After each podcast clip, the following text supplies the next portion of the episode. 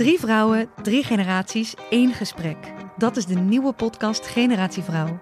Samen met babyboomer Nora Beijer Wij vonden dat heel gewoon. en Roos Slikker uit Generatie X Jouw generatie doet dat. onderzoek ik, millennial Eva Breda, wat we van andere generaties kunnen leren. Iedere vrijdag een nieuwe aflevering op Flair, Libelle of margriet.nl slash podcast. Hé hey Guido, hoe groot denk je is de kans dat wij een keer eh, gecanceld zouden worden? Nou ja, we hebben de top 5 van vorige week overleefd. Niet preuts, als ik zo de reacties las. Waren mensen verrast dat we toch redelijk keurig binnen de lijntjes kleurden. Oké, deze dan. We moeten nog steeds zo'n kutkaars van Gwyneth Paltrow bestellen. Hi, this is Bob Odenkirk. I'm from Breaking Bad and Better Call Saul. You're listening to Movie Insiders.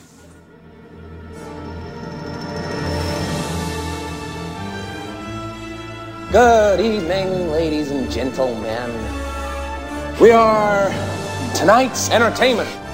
Movie Insiders. They're here.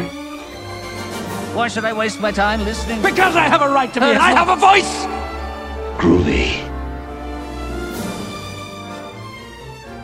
Hallo allemaal, leuk dat jullie luisteren naar een nieuwe aflevering van de filmpodcast Movie Insiders. Die je kan horen via Spotify, Google Podcast, Apple Music, Twitter met ons at Movie Inside. Mijn naam is John. En mijn naam is Guido. En je kan altijd ons een e-mail sturen: movieinsiderspodcast.gmail.com. Wellicht lezen we jouw mailtje wel voor in een volgende show. Of wordt die voorgelezen door Jasper. Die is nog altijd even uit de lucht. Keert binnenkort weer eens terug. Jullie moeten het weer met ons doen. Ah, wat vreselijk. de veteranen. Wat gaan we doen? To cancel or not to cancel? That is the question. Vandaag de dag. Eh, we hebben net het Derksen-schandaal gehad in Nederland, maar ook in Hollywood natuurlijk. Het begon allemaal met Weinstein en toen kwam Kevin Spacey. En nu zitten we met die hele zaak met Johnny Depp en Amber Heard. Will Smith hebben we gehad. Laten we ons er ook maar voorzichtig aan wagen. De cancel-discussie. Een korte discussie aan het einde van deze show. Maar ook wat lichtvoetiger kost. De comeback van de rubriek Jee of Nee. En daar hebben we inmiddels verschillende versies van losgelaten op jullie. Maar dit is de ouderwetse, Old school. old school Jee of Nee. Gewoon vijf stellingen en of keuzevragen. Ook een documentaire. Hij krijgt alsnog een bioscooprelease. Navalny over Alexei Navalny. Nederhorror. Als je dit een horrorfilm mag noemen. Ja, laten we het gewoon een horrorfilm noemen. Binnenkort eh, ook een eh, horrorfilm van Hollandse bodem Moloch. Die heb ik vanochtend nog in een persvoorstelling zitten kijken. Daar hou ik me nog even over stil. Dit is met Victor Leu de Wappie Horror. De openbaring. Waarom heb je al die spullen bij je? Ik kom een tijdje bij je wonen om voor je te zorgen. Dat hoeft niet. Als alles straks hier instort, wil ik bij jou zijn en jouw bioveiligheid bewaken. Papa is net dood. Ik kan het niet verdragen jou nu ook te verliezen. Ach, lieverd. Ga je mij nou zeggen dat ik niet meer naar buiten kan? Oh, ma, je hebt geen idee. Echt. Geen idee. Volgens mij blijft er na de ziekte iets achter in het lichaam. Een dieper soort virus. Klinkt een beetje maf, broertje. Krijg je wel genoeg zuurstof daar in huis? Je moet echt zorgen dat je beter slaapt. Alles wat er nu gebeurt is nog maar het begin. Ophouden, ophouden! Probeer alleen maar te beschermen. Alles ligt nu in jouw handen, Jacob. Aan het begin van de pandemie trekt Jacob, Victor Leu, in bij zijn bejaarde moeder, Leni Brederveld, en wil haar kosten wat kost beschermen tegen het virus. Ook omdat hij na het recente overlijden van zijn vader niet haar ook nog wil verliezen. De twee gaan in een overdreven lockdown, waarbij zelfs zus Magda, Monique Hendricks, niet welkom is. Langzaam wordt duidelijk dat de door online complotten geobsedeerde Jacob waarschijnlijk een groter gevaar is voor zijn moeder dan het virus. Guido, hoe behandelt de openbaring recente gevoelige thematiek als opgesloten zitten en doorgedraaide wappies? Hmm, door er zowel een beetje satirisch luchtig over te doen, als toch ook de ernstige toon aan te slaan. Een beetje halverwege. Er vindt wel een soort van switch plaats, een redelijk subtiele switch. Deze film wordt wel wat serieuzer naarmate de finale in zicht is. Het begint eigenlijk, het, ergens in, binnen een kwartier moest ik erg om lachen dat uh, die moeder, ze heet ook gewoon moeder op de aftiteling zag ik staan, Leni Bredeveld. Die zegt zo heel bezorgd, je gaat toch niet zo doen als in 2000 toen je dacht dat alle computers op tilt sloegen. Ja, dat is, want uh, toen, om, want ja. toen belandde je nog in het ziekenhuis. En dat is al een soort van voorbode van oei, het hangt al een beetje in de lucht. Deze man is gevoelig voor complottheorieën, is een beetje labiel. Ja, was psychisch al niet helemaal oké. Nee, precies. Maar dan is het nog grappig. Uh, er zit een hele aardige scène in waar ik ook erg om moest lachen. Dat is dat zij bakt een appeltaart en hij, hij reageert van... Oh fuck, we zijn de slagroom vergeten te bestellen. Want hij neemt het serieus. Wel vanaf het begin al. Communiceren via de brievenbus van de voordeur met de buitenwereld is al uit een boze. Hij sluit uh, zichzelf en zijn moeder echt op. Je mag de, de, het raam nog niet open doen. Komt er zo'n bezorger, die is, uh, nou ja, die heeft geen slagroom bij zich, die zijn ze vergeten te bestellen. Dus ja, ja, dat kan echt niet. Je kan niet de appeltaart van je moeder zonder slagroom verorberen. Dus trekt hij een soort van geïmproviseerd maanpak aan en gaat hij naar de supermarkt, levert een mooie scène op. En dan langzamerhand sluipt de horror in deze, nou, alleraardigste Nederlandse film, waar ik toch wel ja, van gesmuld heb. Ik denk wel dat ik de zwarte comedy versie van de openbaring leuker vind en geslaagder vind dan de ernstige openbaring. Ja, en hij wordt uh, op een gegeven moment wel echt uh, redelijk ernstig. Maar je kan inderdaad nog wel lachen omdat... Nou ja, hij is dus uh, in eerste instantie vooral een wappie die het virus veel te serieus neemt. Niet een wappie die het... Uh, ja, nee, dat, uh, de, het is maar een griepje of het uh, bestaat niet. Of nee, hij neemt het echt bloedserieus en ja. wil zijn moeder niet kwijtraken. Ja, het is goed dat je dat zegt, want bij het woord wappie denken we toch vaak aan mensen die inderdaad het allemaal maar een hoax vinden omdat de overheid ons gevangen wil houden en dan, dan wordt het virus niet serieus genomen. Dit is een ander soort. Dit is eigenlijk zo'n doomsday prepper. Ja, ja figuur. kijk, dat die doordraait uh, is uh, duidelijk. En dat die met online en van al die chats. En dan op zoek naar een verklaring voor uh, de hele pandemie. Of naar een oplossing. En daar komt wat religieus bij. Kijk, nou, dat, dat, dat moet je de film dan maar voorzien. Maar kijk, dat je een beperkte locatie hebt. Doordat ze in dat huis in lockdown gaan. En ook een beperkte cast. Want, nou ja, de drie die ik noem, eigenlijk daarnaast heb je alleen dan nog vader in. Nou ja, dat zou je nog kunnen zeggen van ja, Jacob die op een gegeven moment van die waanbeelden heeft. Dat, ze, dat hij zijn vader weer ziet. Of hij ziet mensen buiten op straat die als een soort van, nou, noem het even een soort van zombies.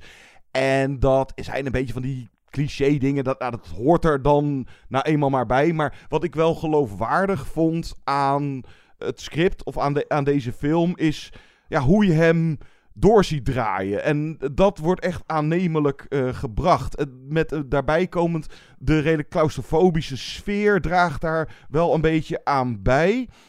Aan de andere kant, wat ik dan weer echt niet vond werken, is dat die moeder zo meegaand, zo naïef, niks door heeft en ook geen mobiel dan heeft. Nou ja, het zijn dan van die dingen, dat, dat moet je dan maar accepteren of maar door de vingers zien. Uh, en daar zou je dan uh, inderdaad, als je er zwart komisch naar kijkt, dan ja, zo, wat ik zeg, bijna geloofwaardig als je zo iemand echt, echt gek, gek ziet worden.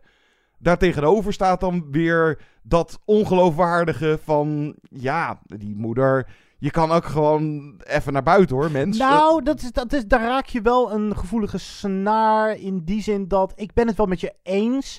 Ik heb het idee dat daarvoor is bedacht dat zij net haar man is kwijtgeraakt en Jacob dus zijn vader, die is overleden.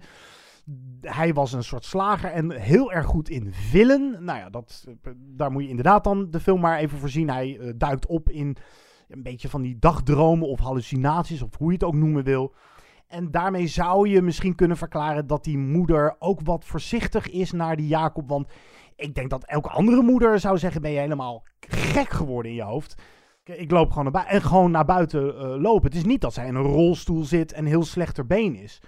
En het is ook niet zo dat zij uh, zwak begaafd is. Nee. Zo. Dus dat, dat klopt. Het komt vooral het script goed uit dat die moeder zo in, nou ja, mild reageert op de waanzin van haar zoon.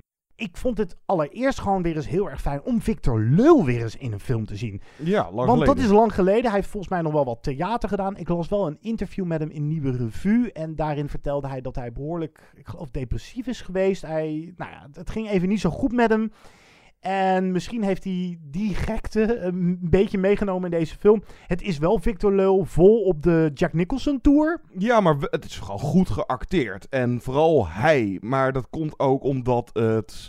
Nou, van de beperkte cast het is, is het ook dus de meest interessante rol. Wat ik zeg, ja, die moeder, dat, die die had wat meer personage mogen hebben. Ze is nu inderdaad maar een beetje, ja, zij zit daar dan. En, en dat ik eh, de film over het geheel, nou, ik had er een beetje een 50-50 gevoel mee. Zo van, het ene moment of scène werkte wel en het andere moment weer niet. En zowel qua script, maar ook visueel en montage. Dat sommige ja, scènes of momenten waren net iets te cliché. En andere dan wel weer prima en, eh, en goed gedaan en zo. Maar een reëel relevant horrorscenario eigenlijk op een iets te clichématige wijze soms verbeeld. Maar aan de andere kant, ja, het, ik zat er toch ook wel geïnteresse- ja, geïnteresseerd naar te kijken. En, en wat ook in mijn hoofd schoot op een gegeven moment van ja, eh, is dit wat we nu in deze film zien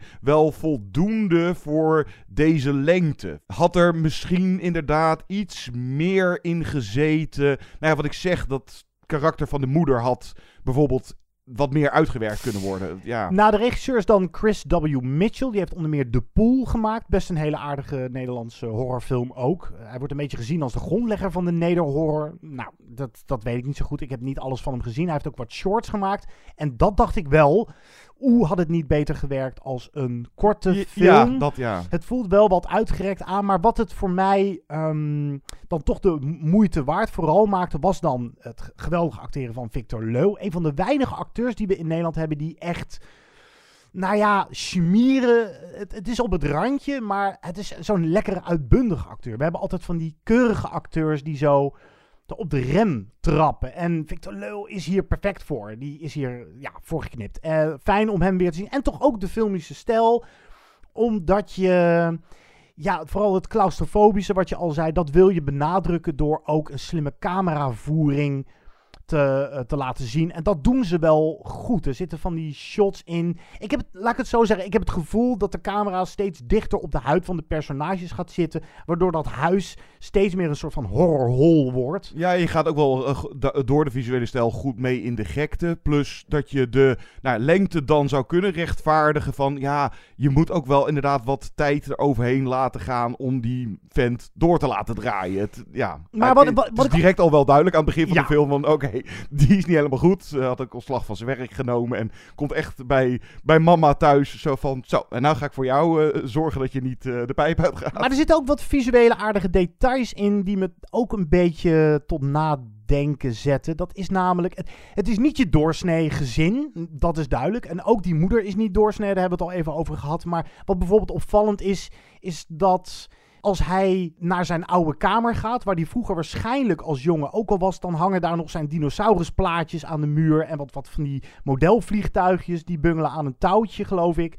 En dat suggereert dat de tijd daar toch behoorlijk heeft stilgestaan. Ja, en dat hij misschien tot eh, veel te late leeftijd thuis is blijven wonen. Ja. En nou, in ieder geval, eh, het wordt nooit uitgesproken, maar geen, hij zal geen relatie hebben gehad of zo. En Hij heeft ook zijn baan opgezegd. Ja, ja, dat zei ik. hè. Ja, in- inderdaad. Ja. Dus hij, dit is een, een wappie in de dop. En een wappie is een beetje een rotwoord. Want nogmaals, als deze film ernstiger vertoond wordt, denk je toch heel even na over of dat nou voldoende in de media is geweest. Heel veel mensen die natuurlijk echt slachtoffer zijn geworden van, Ja, die er gevoelig van het voor zijn. virus. Ja. Ja, die Voor dus... complotten en... eh, Ja, exact. Want we doen er altijd lacherig over. Eh, kom op zeg, het is een virus, daar kunnen we niks aan doen. En je moet niet overal gelijk wat achterzoeken. En de overheid, zo heb ik het ook heel lang volgehouden, weet ook niet, wist ook niet goed hoe ze moesten reageren. En moest ook week tot week kijken wat voor maatregelen ze eh, op ons moesten afvuren. Want ja, er was nog helemaal niks bekend over corona. En toen kwam er een nieuwe variant. En wat moet je dan doen? Maar er zijn heel veel slachtoffers geweest die misschien onzichtbaar zijn gebleven. En misschien dat we het met z'n allen toch iets te makkelijk lacherig hebben gedaan over mensen die, die hier echt van in de war raakten. Of eh, ineens een stem kregen in deze situatie. Want dat is het ook. Ik denk heel vaak bij mensen die complottheorieën aanhangen. Die willen ook zo graag van zich laten horen of zo. En ze hebben nu eigenlijk ook een, een stem. Eh, en, en die vind je dan online. En dan kom je in dat hele tunneldenken. Hij gaat dan ook online naar uiteraard sites die alleen maar uh, gevoed worden door mensen. Of gevuld worden door mensen die al complottheorieën aanhangen. Dit is natuurlijk geen man die gewoon uh, alleen maar naar het NOS-journaal kijkt en uh, de Volkskrant leest. Nee, op zich dat griezelige gegeven wordt dan wel goed verbeeld. Ja. Het komt er alleen net niet helemaal uit op sommige momenten. En het einde twijfel ik nog. Nou, laat ik, het, uh, ik ga niet spoileren, maar het einde. Oké, okay, het is niet helemaal verrassend, maar wel gewaagd. En al met al is deze toch ja, wel de moeite. Ja, ik, ik vond het ja, wel. Ja. Dus, hij is goed geacteerd prima gemaakt. En uh, toch interessant om ja, dit verhaal, zo'n verhaal. Het, was inderdaad ook een kwestie van tijd. De pandemie is, uh, nou, tussen aanhalingstekens over. En ja, dan krijg je de, de actualiteit uh, in, in filmvorm uh, terug te zien. Ik denk ook dat de maker het niet helemaal heeft, of de makers en de scriptschrijver, ik weet even niet wie het scenario ik geloof heeft Jan Doens heeft er ook nog aan meegeschreven, dacht ik. Oh ja, ja. Jan Doense, die een keer te gast is geweest trouwens, uh, bij een filmmuziek special. Dat ze toch niet aandurfde om de zwarte comedylijn door te zetten en er echt een satire van te maken, omdat het nog zo gevoelig en zo vers in het geheugen ligt. En de ja, is ook nog niet helemaal over dat je er... Uitlachen, je wil er geen, ja, je ja, wil er geen grapje van maken. Dat, dat is misschien nog te vers. Maar ja, ik, ik heb heel lang zitten nadenken, moet ik, het, uh, moet ik dit doen of niet? Nee, ik doe het dan niet. Ik ga het einde sowieso niet spoileren, maar het lijkt heel erg op de finale uit een film van een paar jaar terug waar wij een meningsverschil over hadden. Laat ik het daarbij laten? Ja. Je weet volgens mij wat ik bedoel. Ja, hè? ja, ik weet het. Alleraardigste film deze, De Openbaring. Kijk hem eens. Oh, ik ben de slagroom vergeten. Wat stom.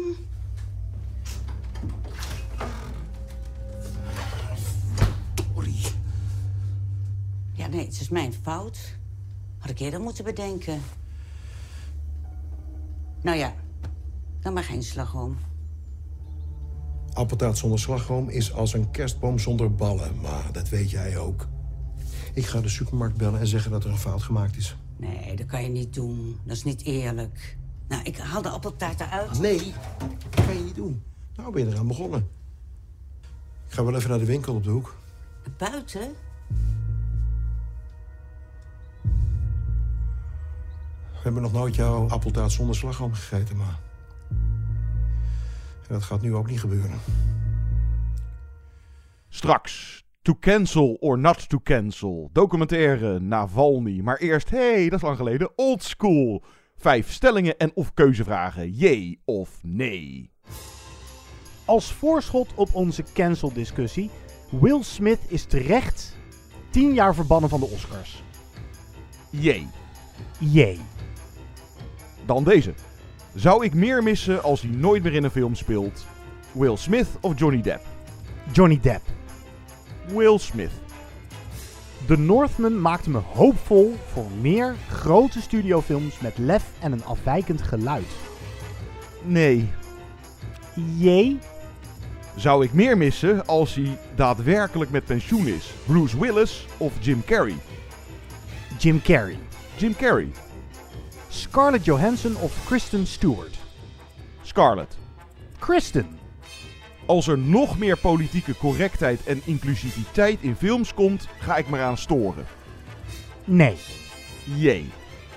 Uiteraard kijk ik naar de ene film meer uit dan naar de ander.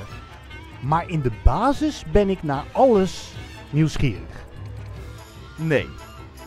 Jee. Ik kijk nog uit naar de Avatar sequels. Nee. Nee. De Nederlandse film krijgt langzamerhand een beter imago. Nee. Jee. Ze bestaan vast, maar ik heb ze niet gezien. Zou ik interessanter vinden? Een documentaire over Poetin of over Zelensky? Poetin. Poetin. telling him his story. Alexei, don't worry. You were poisoned, there was a murder attempt. Putin tried to kill you with Novichok. And he opened his like blue eyes wide and looked at me and said very clear, Блять, что? Это же так тупо. Come on, poisoned? I don't believe it. Like he's back. This is Alexei. Putin's supposed to be not s- so stupid to use this Novichok. His wording, his expletive, his intonation. If you want to kill someone, just shoot him. Jesus Christ. Like real Alexei. It's impossible to believe it. It's kind of stupid. The, the whole idea of poisoning with a chemical weapon. What the fuck? This is why this is so smart. Because even reasonable people they refuse to believe like, what? Come on, poisoned? Seriously? De openbaring grijpt al naar de actualiteit, maar deze film mag er ook wezen. Er is namelijk oorlog in Oekraïne en dan is het heel interessant om eens te kijken of wat dieper in het leven te duiken van Alexei Navalny, die momenteel vastzit voor, ja, nou, ze hebben een reden bedacht om hem in Rusland achter de tralies te zetten, maar hij heeft zich natuurlijk jarenlang ingezet tegen het totalitaire Kremlin-regime van Poetin. Deze documentaire sprak hem nog toen hij op vrije voeten was. En dat is volgens mij na de vergiftiging in 2020 geweest. Vergiftigd in een vliegtuig, maakte ergens een noodlanding. Of noodlanding niet, maar ander vliegveld uh, landde hij dan de bedoeling was.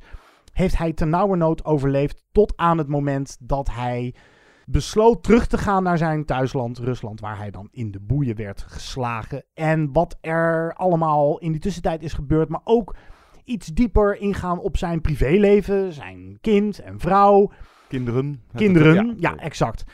Dit is zo'n documentaire die bijna wegkijkt als een smakelijke thriller. Maar het raakt dus ook de zeer, zeer gevoelige actualiteit. Dus is mijn vraag voor jou, John.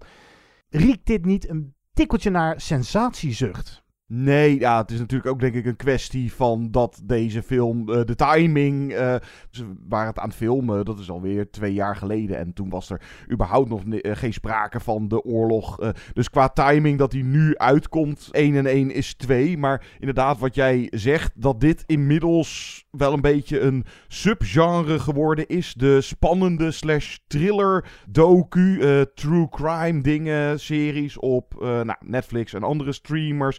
Het begon misschien allemaal ooit eens met, of een van de bekendste is dan The Thin Blue Line van Errol Morris. Van eind jaren tachtig over een uh, moord en verdachte of... Uh, onterecht opgesloten. On, onterecht ja. opgesloten. En in de loop der jaren heb je ook spannende docu's als Man on Wire en Free Solo. dat is net even iets anders, maar bijvoorbeeld de afgelopen jaren Icarus en zitten ze voor. was ook Oscar-winnende docu's. Of vorig jaar The Dissident over Khashoggi. Ja, en, en Icarus ging over de, dat dopingschandaal. Ja, ja. Ik, hè? ja. en dat zijn, ja, de, de, dan vindt er een onderzoek plaats en twists. Uh, wat je in deze, of dat de, de maker dan ook het geluk heeft dat tijdens het maken van die documentaire die dingen. Nou, in dit geval is het zo dat dit het fly on the wall principe. Hè, de documentairemaker Daniel Rower is er bij. En dat wat er plaatsvindt of gebeurt tijdens deze documentaire. Nou, het is dus ook natuurlijk weer een kwestie van in hoeverre vertelt dit echt iets nieuws of onthult het iets nieuws? Waarschijnlijk niet. Als je heel erg op de hoogte bent van Navalny en alles wat hem overkomen is, dan ben je wel bekend met dit verhaal. En dat is natuurlijk ook voor jou als kijker de vraag van ja, hoeveel ken je hier reeds van?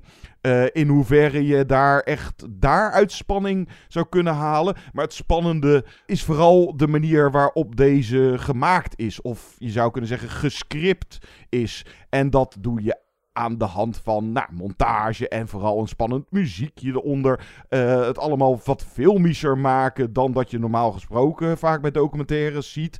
En daarbij zou je je af kunnen vragen: is dat wat gekunsteld of is dat manipulatief?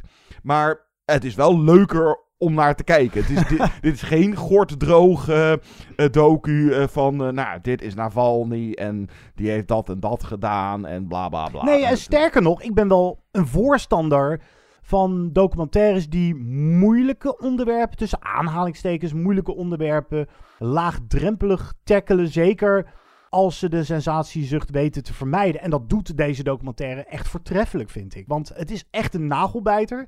Het is emotioneel. Je leert er wat van. Het is actueel. Eh, Navalny eindigt eh, met het in de camera uitspreken richting zijn eigen volk, de Russen. Jongens, ook al denk je dat het geen zin heeft, ga toch de straat op. Nou, volgens mij is dat de meest relevante zin die je nu kan uitspreken tegen het Russische volk.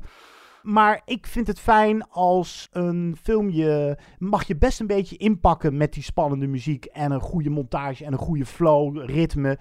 Om je dan vervolgens keihard met je neus op de feiten te drukken. Ja, dat vind ik echt heel goed gedaan. Het, het zou mij meer storen als uh, Navalny echt zou worden neergezet door Daniel Rower als een soort van heilige. Het is geen heldenverering. Nee. Het is geen heldenverering. En waarom niet? Omdat hem ook echt een paar kritische vragen worden gesteld. Op een gegeven moment wordt hem de vraag gesteld. Waarom heb jij uh, je ingelaten met rechtsradicale nationalisten? In Rusland. Komt niet echt een heel erg duidelijk antwoord op. Komt maar... daar een bevredigend antwoord? Eigenlijk zegt hij zoiets van: ja, het is, ik heb een andere strijd te voeren dan tegen hen. Ik wil gewoon iedereen meekrijgen. Om het Kremlin ten val te brengen. Juist. Ja. Links of rechts of in het midden of wherever. Dat is een beetje zijn antwoord. Op een gegeven moment wordt hem ook de interessante vraag gesteld: in hoeverre zou jij een andere president zijn dan Poetin? Oftewel, word jij ook niet op een gegeven moment, ben je niet ook gewoon een machtswellusteling, iemand die het fijn vindt om de touwtjes in handen te hebben. Dus dat is, dat is heel goed dat dat erin zit, want anders dan wordt het een soort van pamflet. En ja, gelukkig dat is, die, is het niet. Ja, gelukkig is die Daniel Rower objectief genoeg. Um, dus inderdaad geen sensatiezucht uh, oplevert. En ook niet uh, zozeer de, de man echt uh, de, ja, ophemelt. ophemelt of, ja. of, aan de andere kant, het is niet echt zozeer echt een portret van Navalny. Of je zou je dus inderdaad ook af kunnen vragen, in, is dit wel een in hoeverre een goede documentaire over de persoon Navalny. Krijgen we genoeg informatie en verdieping over. Nou ja, het is, je krijgt wel redelijk te zien meer hoe hij is. Uh, tijdens deze ontwikkeling. Uh, sowieso verbaas ik me dan over hoe nuchter hij er allemaal onder blijft. En uh, zijn strijdlust, de, de vechter die hij is, dat, dat blijft overeind, ondanks dat hij vergiftigd wordt. En uh, de familieman uh, met zijn vrouw en zijn kinderen. En het charisma wat hij heeft. En nou, dat je het idee in ieder geval hebt. Of, nou, dit is al. Volgens mij is het een leuke vent. Uh, en in ieder geval het tegenovergestelde van Poetin. Meer een beetje een Zelensky-achtige. en ja, maar ja, dan. Even over dat optimisme nog heel even. Als, als ik daarop Ja. door mag. Dat vond ik echt verrassend. Uh, Russen zijn vaak een beetje nukkige mensen. Tenminste, dat is je beeld erbij. En hij heeft niet alleen iets uh, blijvend optimistisch, maar ook iets nuchters. Ja, ja dat zei ik. En dat ja. is inderdaad bizar om te zien. Hij is inderdaad die, die buurman waar je jaloers op bent, omdat hij steeds maar zo energiek vrolijk blijft. Of zo goed gemutst. Uh, dat, dat vond ik heel bijzonder aan. Sorry, Ja, ik nee, en, en zeker natuurlijk uh, nadat hij uh, vergiftigd uh, is. En dan tijdens deze docu zien we nou, het onderzoek naar wie daar achter zitten. Met ook echt zo'n detective board erbij. Met pinnetjes en lijntjes. En ja, in hoeverre kan je spoileren over een... een nou ja, Laten we even houden op de daders bellen. Het, nou, la laten we daar heel even bij stilstaan. Ja. Gaan wij aan het eind van het jaar concluderen dat dat de spannendste, meest adrenalineverhogende scène van filmjaar 2022 was. Eén van de, ja. Ik heb hem echt even op pauze gezet, mijn screener. En ben toen even een sigaretje gaan roken. En wauw, ik vond dat echt... Dat was nou echt de, een van de spannendste filmscènes die ik in lange tijd gezien heb. Ja, ik wil ook niet vertellen wat er... Als je dat niet hebt meegekregen, dan... Um, het is uiteraard wel het nieuws geweest. Dan, maar, ja, ja, maar dan valt je bek echt open ja. van verbazing, toch? Ja, en echt krankzinnig. Als je daar niet van op de hoogte bent, is deze documentaire sowieso daarvoor al de moeite om te zien. En dan is het einde van de film een beetje te filmisch spannend gemaakt. Met het dan in het vliegtuig. En oeh, ja, het, uh, bijna een soort, weet ik veel, Argo of uh, andere vergelijkbare van... Oh, het vliegtuig moet uitwerken. En als je daar de uitkomst weet je. Je weet dat die. Uh, ja, maar in hoeverre. Maar dat vind ik nog wel een interessante vraag om even bij stil te staan. In hoeverre is dat erg? Want ik nee, vind niet dit. Erg. Waarom ik dit zo'n geweldige documentaire vind, is omdat dit precies doet wat een documentaire over dit onderwerp behoort te doen. Namelijk We lezen allemaal over Navalny, maar een documentaire geeft eh, het, het poppetje een kloppend hart, een menselijk gezicht. Mhm. Het weekt, het weekt het los van de nogal nuchtere, droge journaals. En terecht zijn die journaals eh, wat, wat droger en objectiever. Ja, het, het brengt het verhaal tot leven en het komt bij je binnen. Het- ja, je maakt het echt met eh, mee. Ja, Ja. dit is geen gevoelsarme, eh, saaie nieuwsdocu. Helemaal niet zelfs. En dat vond ik er zo verschrikkelijk goed aan. Ook omdat je al weet hoe het eindigt. Dus je kijkt naar hele ogenschijnlijk simpele scènes... als dat hij met zijn vrouw eh, de paarden een winterpeen geeft. Dat, dat vond ik gewoon ontroerend om te zien. Omdat je weet, hij zit momenteel in de bak. Er komt nog een hongerstaking aan. En wat ik er ook goed aan vind, is dat deze documentaire niet besluit wat heel veel andere documentaires misschien wel zouden hebben gedaan. Zeker met de titel Navalny, is dat je dan teruggaat naar zijn jeugd. En dan zie je wat oude jeugdfoto's voorbij komen. Nee, hoe, dat- was hij, nee. hoe Ja. was hij als middelbare scholier? Ehm, was het altijd al een vrijheidsstrijdertje in de dop? Weet je, dat is het gelukkig niet. Het concentreert zich en focust zich echt op die afgelopen paar jaar. Ja, het, het heeft wel, je zou kunnen zeggen, drie actes. Het Ja. begin van de film is het even wie is Navalny. En dan krijg je inderdaad niet eh, z- z- zijn hele leven tot dan toe, maar meer hè, wie is Navalny en waar staat hij voor. Dan is het middelste deel is die who done it, eh, wie zit er achter de vergiftigingen. En dan eh, de acte drie is zijn terugkeer, eh, of de voorbereiding op zijn terugkeer naar eh, Rusland. En ja, de, kijk wat ik al zei, de timing van deze docu eh, hè, met betrekking tot het vrije woord in eh, Rusland momenteel ook. En tegenstanders die eh, de mond worden gesnoeid of eh, erger.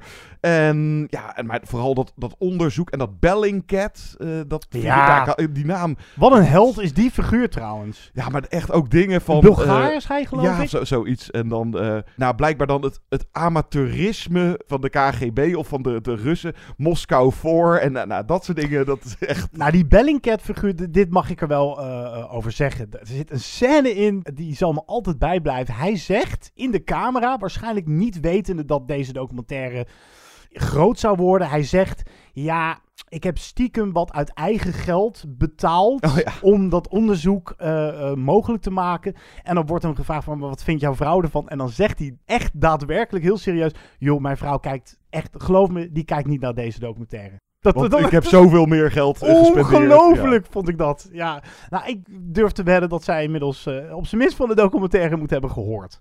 Ja, misschien is die dan, eh, het, is een geweldige docu maar net iets te overgeproduceerd of net niet wat diepgaand genoeg, maar relevant en dus een, ja, het is zo raar om te zeggen, een heerlijke, spannende documentaire, bijna entertainment in zijn vorm. Niet entertainment eh, als zijnde van hè, waar het over gaat en het, het, het zou ook geen entertainment mogen zijn, maar zo voelt het bijna wel aan. Ja, ik vind eigenlijk dit een, eh, een soort, nou perfect, dat vind ik altijd zo ver gaan, maar ik vind het...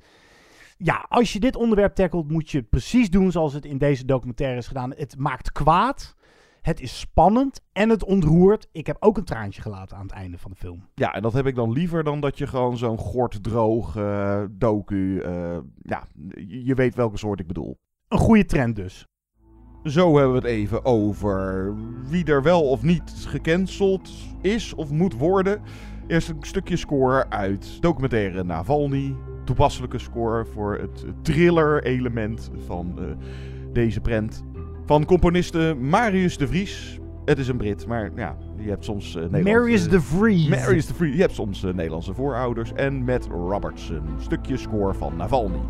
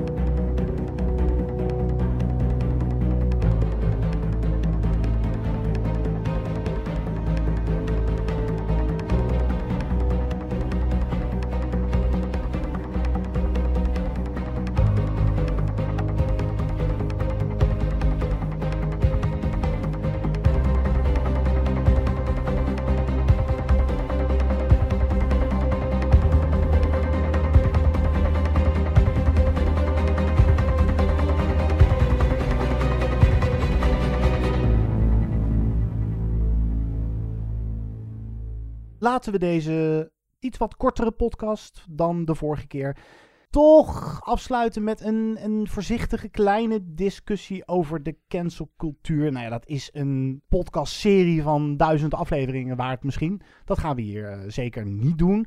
Maar je komt er bijna niet meer omheen. Het speelt al een tijdje dat als je grensoverschrijdend gedrag laat zien of eh, als het er al een beetje naar ruikt, dan heb je een probleem. En vinden we dat goed? Slaan we daar te ver in door? Waar gaan wij deze mini-discussie in vredesnaam mee beginnen, John? Trap jij eens af? Jeetje, to cancel or not to cancel. Will Dat Smith dan maar? Ehm, nou ja, ik zat bijna te denken van, ja, het eh, werkt ook niet. Want je, ja, je moet ieder... Nou ja, dat je een soort van graadmeter daarvoor zou moeten maken met de ernst van de daad of misdaad. En aan de hand daarvan... Maar ja, het verschilt allemaal per individu of, of per eh, acteur of eh, regisseur of wat. Ja, eh, Of VI-presentator. ja, nou ja, sowieso. Blijkbaar, het zijn ook maar mensen en die maken fouten. En daar kan je dan excuses voor maken. In hoeverre is dat dan weer voldoende? Nou, vooral wat ik zeg, afhankelijk van wat, wat het is. Kijk, zo'n oude tweet waarin je een keer iets zei wat in deze tijd niet meer door de beugel kan. James Gunn, de regisseur van The Guardians of the Galaxy. Ja, bijvoorbeeld. Of Ja. nou, wat was het? Kevin Hart, die daarom dan dus niet de Oscars mocht gaan Oh ja, presenteren. En jeetje, dan, da- daarin denk ik ook van ja, dan, dan sla je echt als, eh, als cancel culture sla je te ver door. Want ja, andere tijden en niemand is perfect. Hè, aan de andere kant van het spectrum staat, laten we even verkrachting of aanranding. Kijk, zo- zo'n Harvey Weinstein, eh, dat die eh, de cel beland is, eh, ja, uiteraard. Dat, hè? Prima. Prima. dat, Nee, maar die man heeft, ja, die is verantwoordelijk voor zo'n enorme.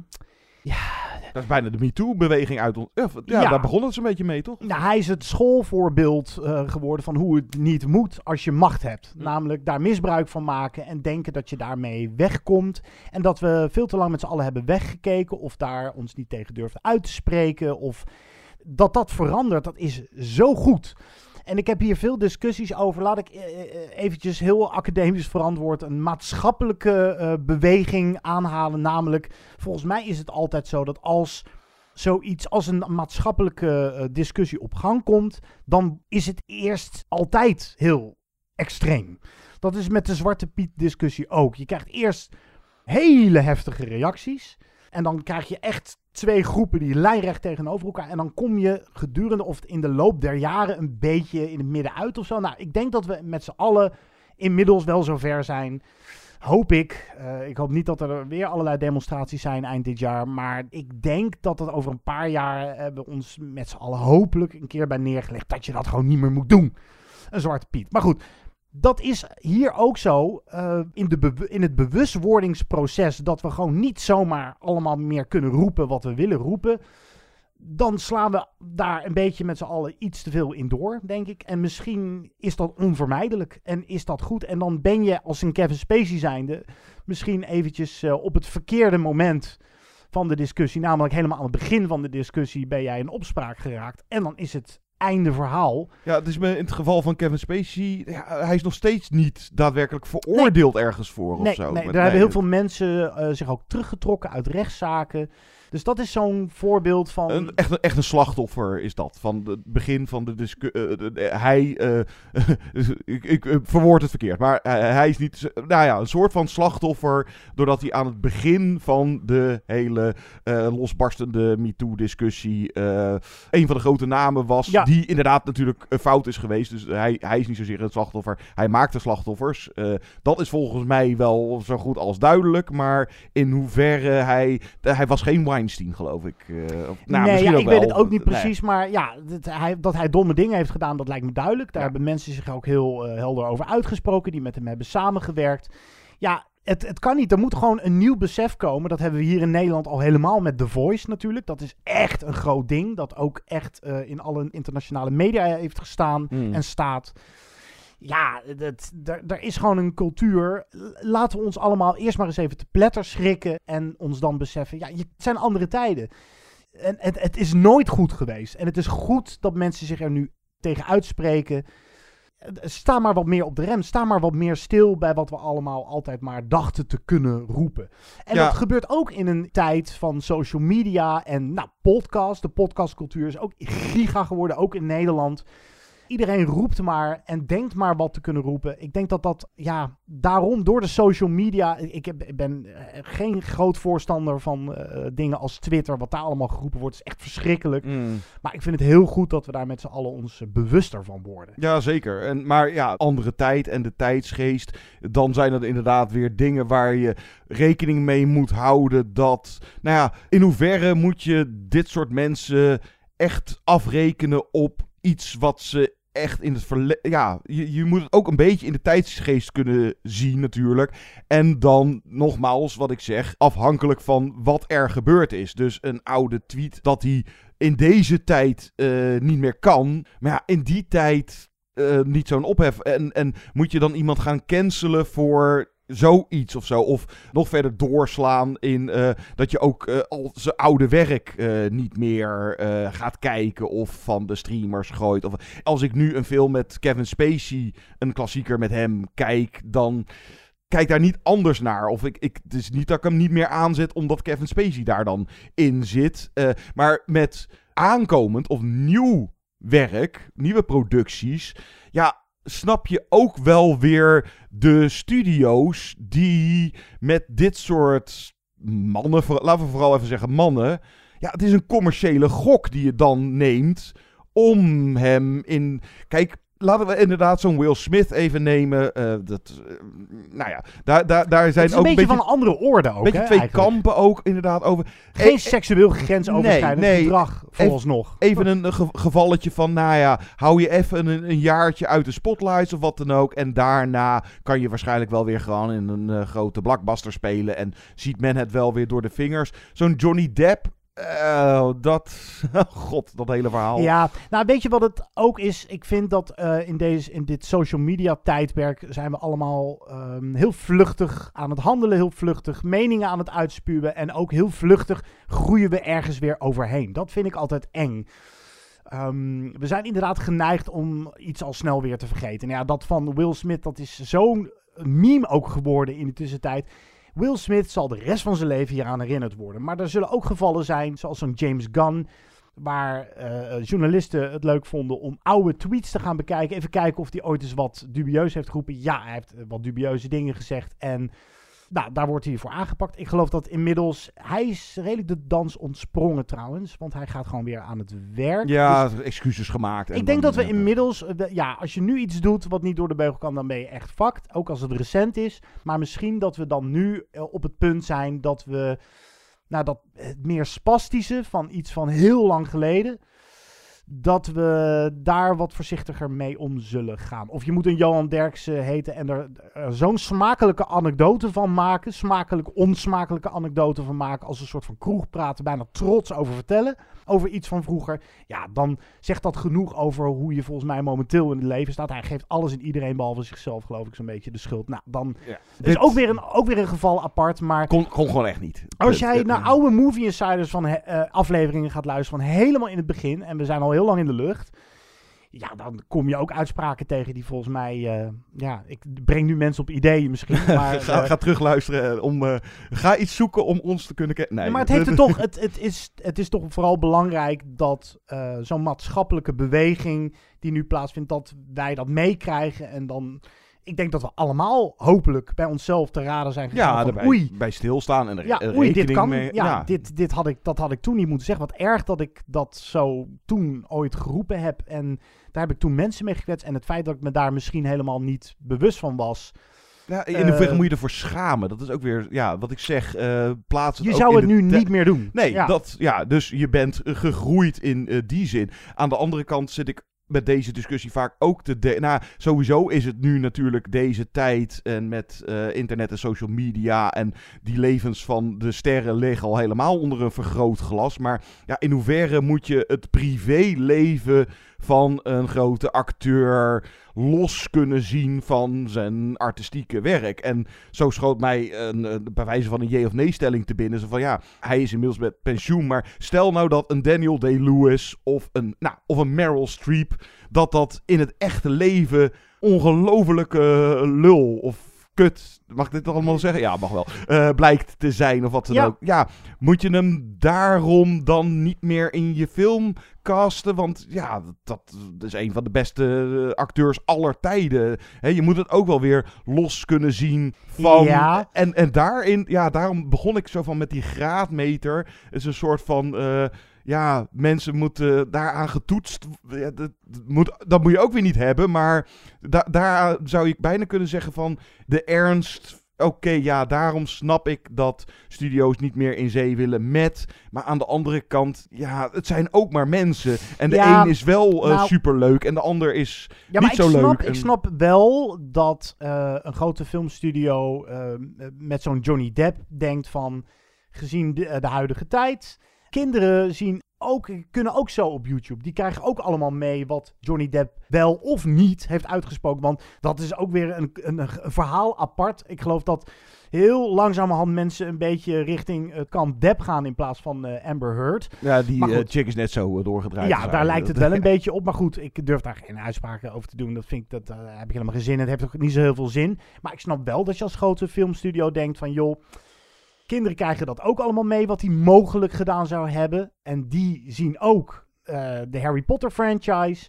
Dat is een familievriendelijke franchise. Laten we hem eventjes parkeren. ergens. Ja, ja, dat je en daar Mads Mikkelsen. En dan heb ik het over de laatste Fantastic Beast eh, film. Die ik trouwens nog steeds niet gezien heb. Nee, ja, ja, nee dat, dat snap ik. Maar het gaat mij dan weer te ver om dan te zeggen van ja, dan halen we Pirates of the Caribbean van de streamer, omdat Johnny Depp daar dan in zit. Nou, weet je waar ik wel vaak aan denk? Ehm, neem een Mel Gibson. Die heeft echt hele dubieuze dingen gezegd. Dat wi- wisten we al heel lang. Er zijn ook voicemails uitgelekt dat hij zijn vrouw helemaal verrot scheldt. En nou, het antisemitisme, eh, dat nogal, al, eh, dat geurtje dat om hem heen hangt. Eh, genoeg bewijzen dat die man niet helemaal, ehm, niet helemaal jovel is gewoon. Het is gewoon een dubieus figuur.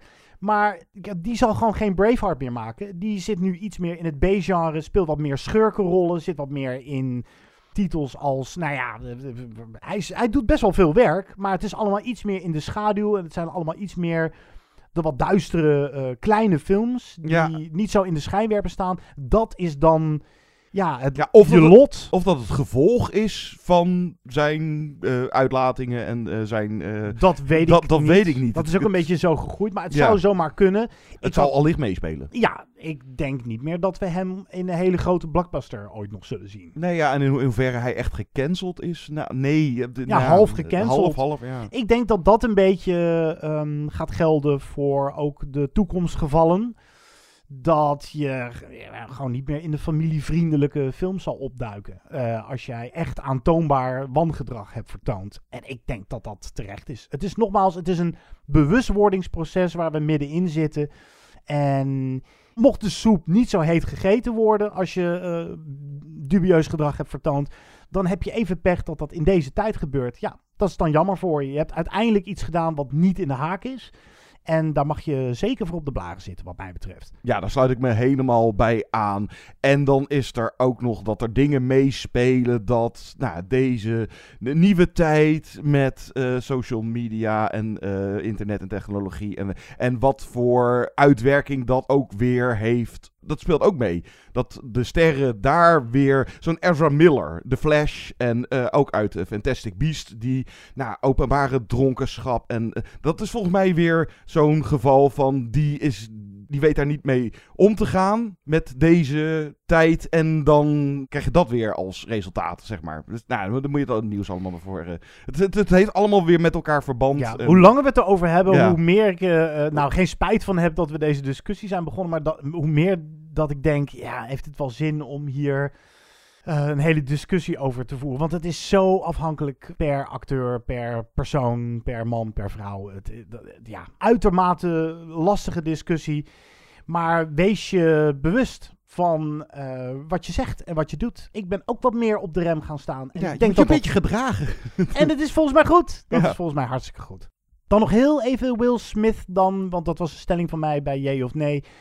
Dat hij terecht tien jaar lang niet meer welkom is bij de Oscars of gerelateerde parties. We Ja, zeiden allebei jee. Ja. Het is wel bizar hè, dat ehm, de eerste reactie was volgens mij na die map... Ja, Chris Rock heeft het verdiend. Eh, en heel snel sloeg het om in... Ja, dat kan je toch niet maken? Je gaat toch niet iemand op zijn bek rammen? Want je hebt ook nog zoiets als vrijheid van meningsuiting. En het was gewoon een domme grap. Het was gewoon een hele flauwe grap. Ja. En geen grappige grap. Nou, op zich was hij wel aardig gevonden, maar... G.I. Jane, dat, alsof dat zo in de cultural zeitgeist zit... dat iedereen ook denkt van... oh, wauw, dat is een scherpe actuele vondst. Nou ja, whatever. Mm. Maakt niet uit. Eh, hij eh, is daar ook terecht... wordt daar terecht voor beboet. Wat Ik gaan heb, wij... oh, ik heb Man in Black trouwens eh, nog even terug zitten Oh, kijken. ja. Die staat op eh, Netflix en eh, die is nu 25 jaar oud. Eh, ik weet niet, willen we nog rewinden? Dat zou een volgende podcast Best leuk. kunnen.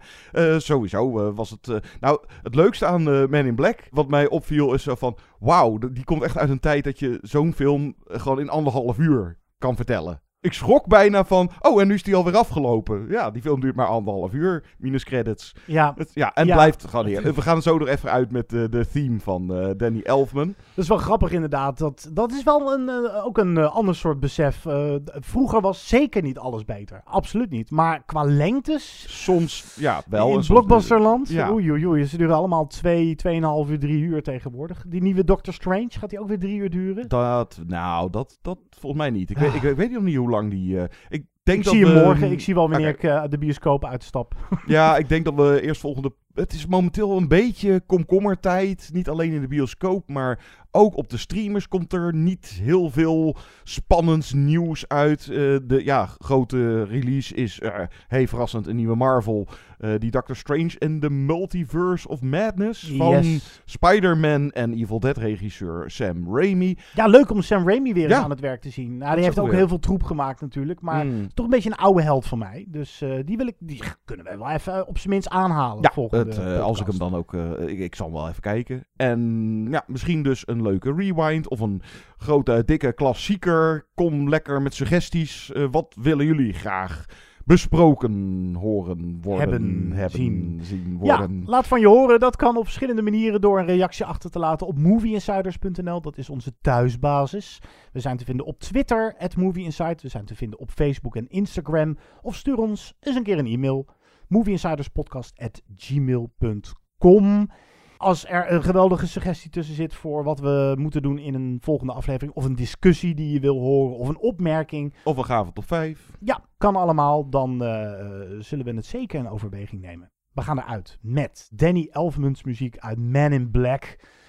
Die is ook een beetje verdwenen, Danny Elfman. Of? Mm, ja, nou, hij doet volgens Ja, het zal nog wel, genoeg, maar... maar, niet meer grote producties of zo, Nee. het idee. toch altijd nog steeds een van mijn favoriete filmcomponisten. Dit is echt heerlijke muziek. Eh, Ik ga hem toch ook weer eens aanzetten, Man in Black. Fijne film, toch? Ja, dan kunnen we hem eh, volgende podcast gewoon even aanhalen als rewind. Tot snel. Tot de volgende keer.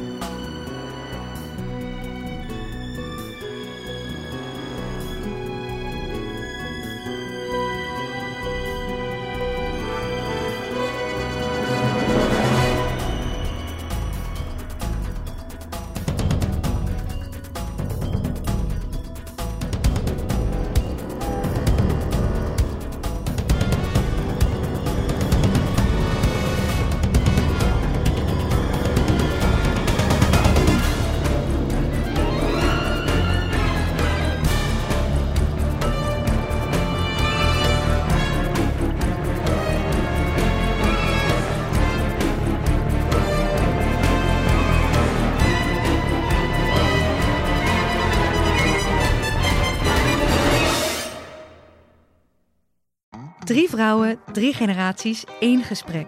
Dat is de nieuwe podcast Generatie Vrouw. Samen met babyboomer Noralie Beijer Wij vonden dat heel gewoon. en Roos Slikker uit Generatie X. Jouw generatie doet dat. Onderzoek ik, millennial Eva Breda, wat we van andere generaties kunnen leren. Iedere vrijdag een nieuwe aflevering op Flair, Libelle of margriet.nl slash podcast.